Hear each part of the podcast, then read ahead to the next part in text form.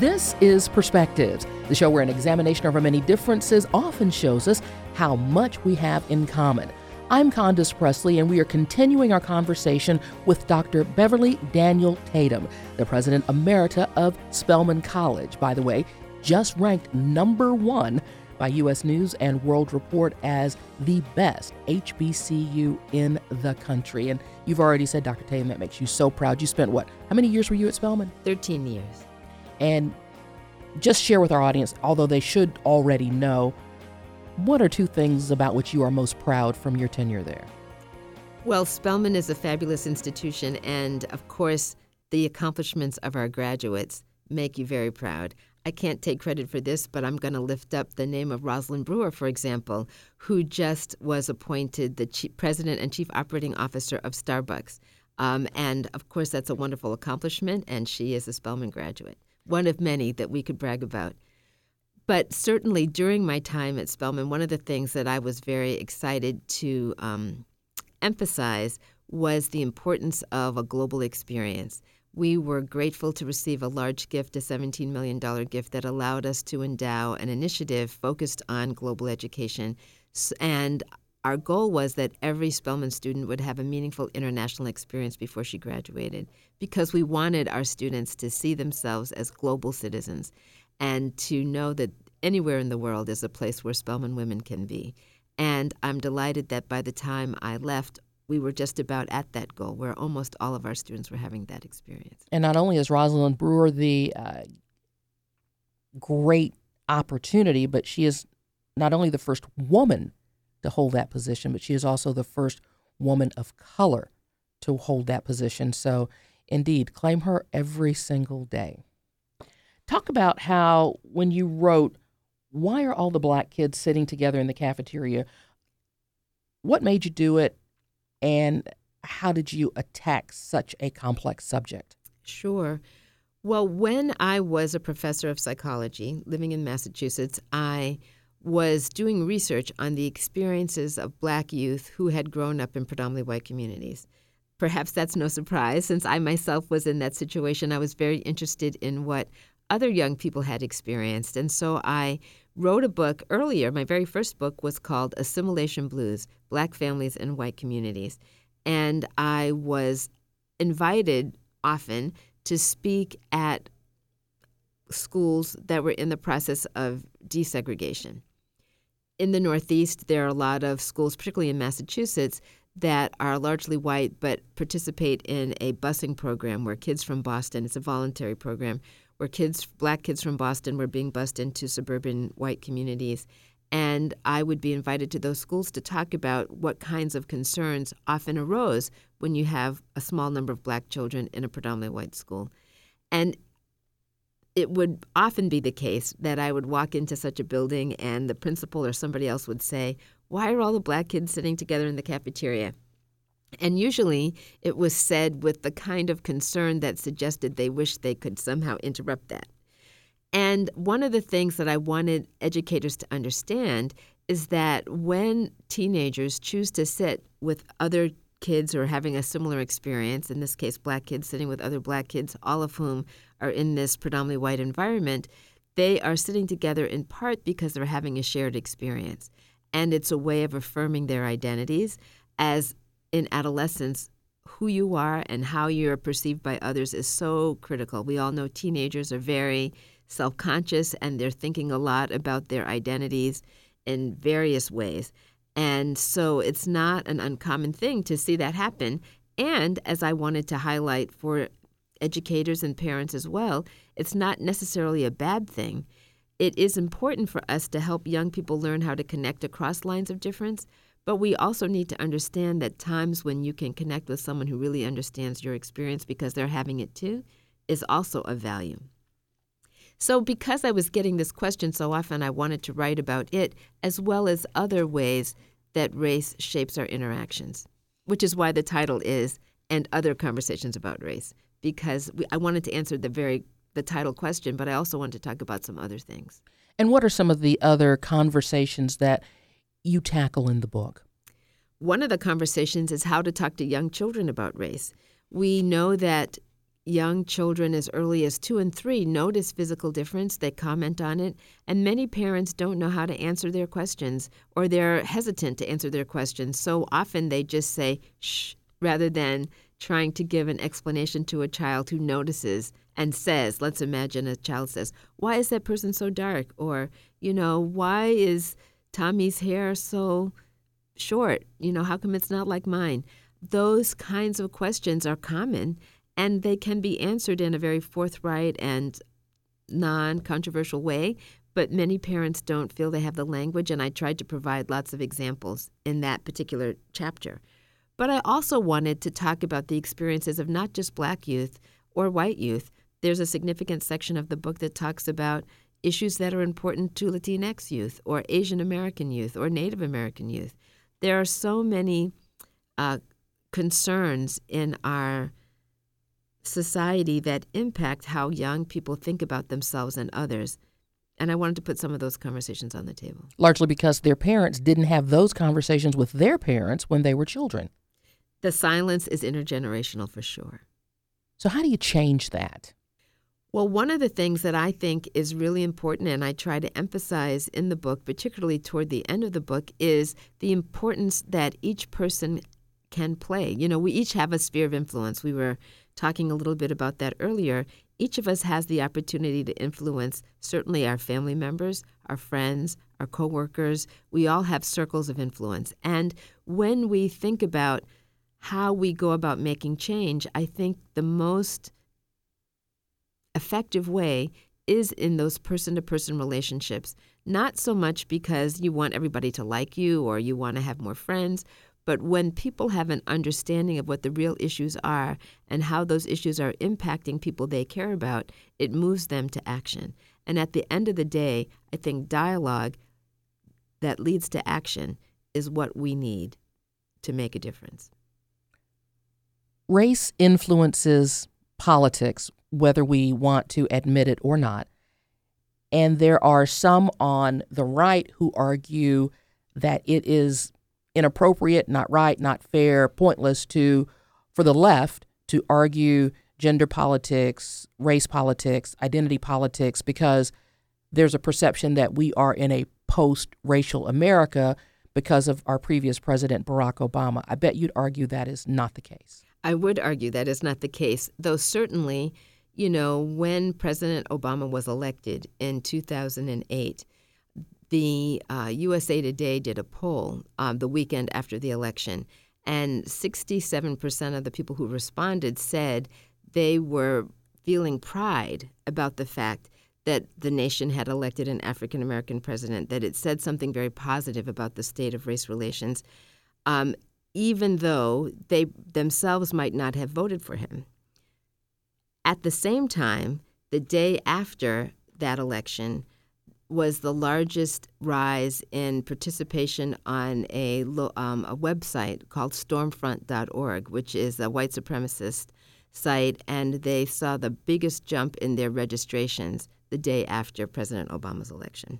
So this is to say, yes, there was a sense of hopefulness about race. On the other hand, there was a strong backlash against um, President Obama's election, and we could all point to examples of the way that backlash has manifested itself. But I think perhaps the most clear-cut example of how we are not living in a post-racial society would be the proliferation of police shootings that we've experienced, the number of videotaped or cell phone-recorded um, shootings of unarmed Black men and women is just, you know, so disheartening. And and the response to that, um, those shootings, I think, makes clear that we are not in a post-racial society. Is it your opinion that the criticism of former President Obama for not being what people might have expected of him as America's first Black president um, is fair, that he should have done more? Well, I mean, I wonder, I wonder what more could he have done? Yeah, you know, it's, um, and that's a hard question for me to answer. You know, clearly that um, that job is an overwhelming one. You have a lot of constituents to try to address. you know, my own experience as president of a college doesn't compare to the experiences of the president of the United States. But I can say when you're in a leadership seat, it's hard to make everyone happy. I can say I can tell you that from personal experience. So that said, I think it's one of the things that I appreciated very much about President Obama's leadership was his his language. Um, when we look at how um, words matter, you know, words matter, and when you use words that include people and that affirm people and try to bring people together, it sets a tone that is important.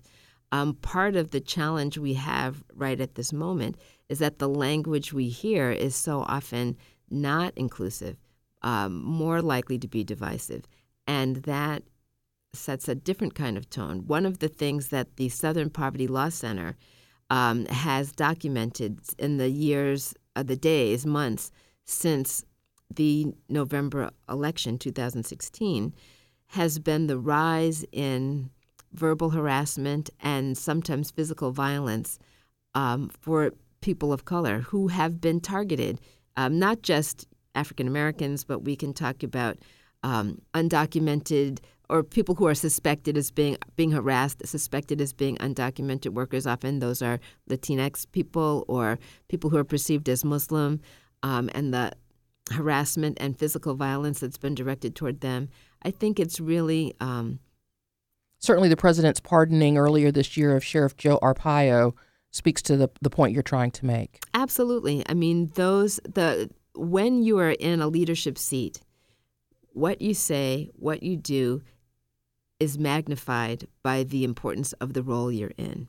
Um, when I was a college president, I someone told me once, when you speak, it's like you're speaking through a megaphone. And uh, and certainly that's true for the president of the United States. So I think it becomes very, very important what you say and how you say it in order to create a sense of community where everyone feels included. All along, people of color have known that there are groups not supportive of them, hate groups, white supremacist groups, neo-Nazi groups. You've, we've talked a bit about that in the hour, uh, have existed and have been around since the very beginning. Are you at all surprised or concerned at how, especially after Charlottesville, those protesters were so okay with marching in the open without their faces being covered? You know, I thought that was really uh, very interesting, because certainly there has been some negative consequences for people who did, you know, people who were captured on video, uh, engaged in violent acts, have been arrested. People who were captured on video just marching have lost jobs. Um, it's it does leave one shaking her head. I'm, let me just say, it leaves me shaking my head about about that. On the one hand, you know, I if if you feel that strongly, you should be out in the open. You know, it's I think cowardly to cover your head, um, but it certainly leaves me wondering why so many people have such animus. When you see so many young faces, what does that say to you about what children are being taught in their homes? When you look at the millennials, where you have so many people who today identify as as multiracial, where you have more interracial marriages in the United States than in, in our, at any point in our history, when you get the sense perhaps that maybe the next generation will be better than and not deal with many of the struggles that, that current generations have. What are your thoughts there? Well, it's interesting that you should ask that question, because in my book there is some discussion of millennial attitudes, actually quite a lot of discussion of millennial attitudes. And one of the studies I cite in the book is a survey that was done by M T V. Um, they surveyed a thousand, representative sample of one thousand fourteen to twenty-four-year-olds. Um, I believe the survey was done in two thousand fourteen. And one of the things that was striking was that, on the one hand, millennials said that they felt everyone, you know, ninety-one percent said people should be treated equally, you know, should be treated fairly. They were believing in the equality of human beings in that sense. On the other hand, a high, very high percentage of them had witnessed uh, instances of bias. Um, they were close to ninety percent said that they had seen uh, someone being treated unfairly because of their identity in some way.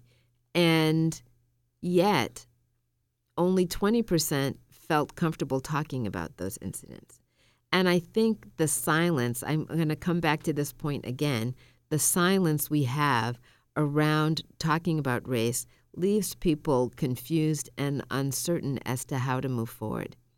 I was really moved by an essay I read. It was an open letter posted on the web um, by a parent of one of those young marchers in Charlottesville. This father wrote about the fact that his son's attitudes did not represent the beliefs of his family, and he essentially denounced his son for participating in this activity.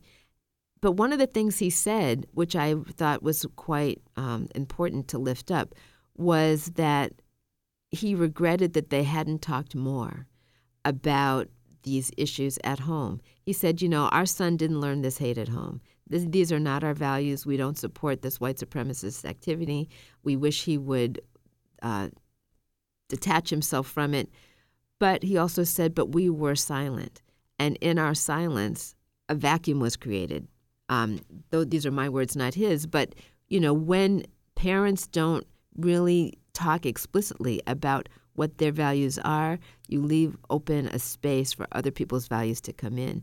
And I think that it comes back to the importance of having these conversations at home, at church, at school, in the workplace, um, if we're going to heal the rifts of racial and racism in our society, racial division and racism in our society. So who do you want to read the new, updated version of your book? I hope many people will read it. Um, certainly parents, educators have historically been uh, the folks who have found my book useful to them as they think about working with children, their own or other people's. But I think anyone who sees him or herself in a leadership role should read it, because I think leaders really need to understand racial identity, how it plays itself um, in its interactions with how we interact with each other in the context of a racist society, and ultimately what we can do to bridge racial differences. If you were going to challenge anyone listening to our conversation today to begin a self-examination or to ask themselves to consider seriously the attitudes that they have about race and ethnicity and representation, how would you want that person to begin? What would you want them to do? I would, again, urge them to read the book. And I say that because sometimes we're not, we don't know what we don't know, right? You know, so someone might say, you know, I don't have any biases. I don't have negative attitudes. I don't hate other people. And that could well be true. But when you read about the ways in which messages have been conveyed, assumptions are built into our society, people start to think, oh, you know, I did have that experience. You know, I, I have felt that awkwardness. I do sometimes, you know, avoid engaging with other people because I'm not sure what to say. And so I think that there's, my hope is that there's something for everyone to learn, regardless of how you identify, whether you identify as a white person or a person of color. Um, I think there is something for everyone in the book. And it, and I have found in my own life, reading is a great way to get an introduction to something, even when you think you know about it already. What surprised you most about your new research? Gosh. Um, one of the things that surprised me was the changing demographic.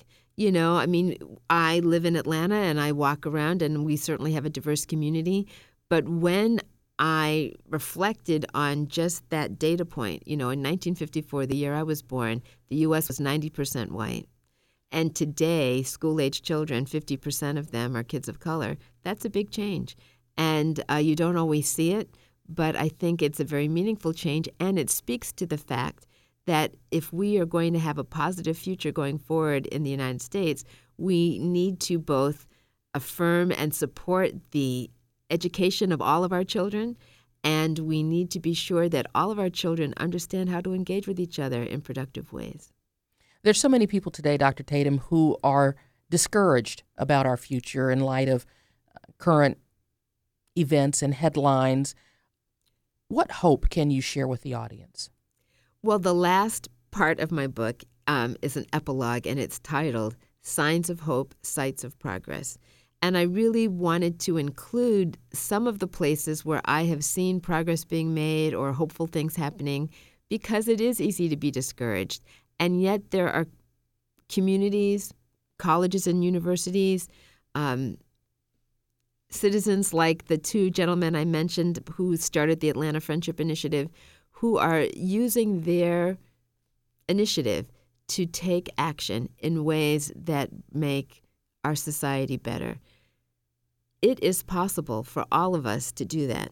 I understand why sometimes people feel discouraged, and I I work hard at maintaining hopefulness in my life. Um, but what I like to say is, in times of darkness, we all have to generate more light. And so I think each of us needs to think about, what can I do? You know, better to light one candle than curse the darkness. How can I light a candle in a way that will improve my community? Tell us about this talk that you're giving on Tuesday night with uh, Gail O'Neill, I believe it is. Yes. So I will be at the Atlanta History Center talking about my book uh, in conversation with Gail O'Neill. And for people who are wanting to learn more about the book or just ask questions, there'll be an opportunity to ask questions. Um, I look forward to seeing them at the Atlanta History Center. And around town, I know you speak nationally and you are a, a global expert on this matter, but if there are listeners, churches, organizations, people who want to begin to have this conversation, don't know how to get started, I know you're an expert in this field. How do they contact you? Well, the best way to contact me is via email, um, and my email address is b tatum at spelman dot e d u. I still use my Spelman address, and I'm also on Twitter, B D T Spelman, at B D T Spelman. Doctor Beverly Tatum, President Emeritus, Spelman College. The book is Why Are All the Black Kids Sitting Together in the Cafeteria? And Other Conversations About Race. Originally written in nineteen ninety-seven, updated with new research and new thoughts twenty years later, available in stores now. Doctor Tatum, this has been quite an honor and a pleasure. Thank you for spending time with us. Thank you so much, Candace. It's been a pleasure. Perspectives is a half hour we produce with you in mind. If there's something you think we ought to be talking about, let me hear from you. Tweet me, My Andalus Condo twenty-nine, on Twitter, or leave a message on our Facebook page. We do appreciate your listening and hope you'll be back next week at this same time as we examine another perspective.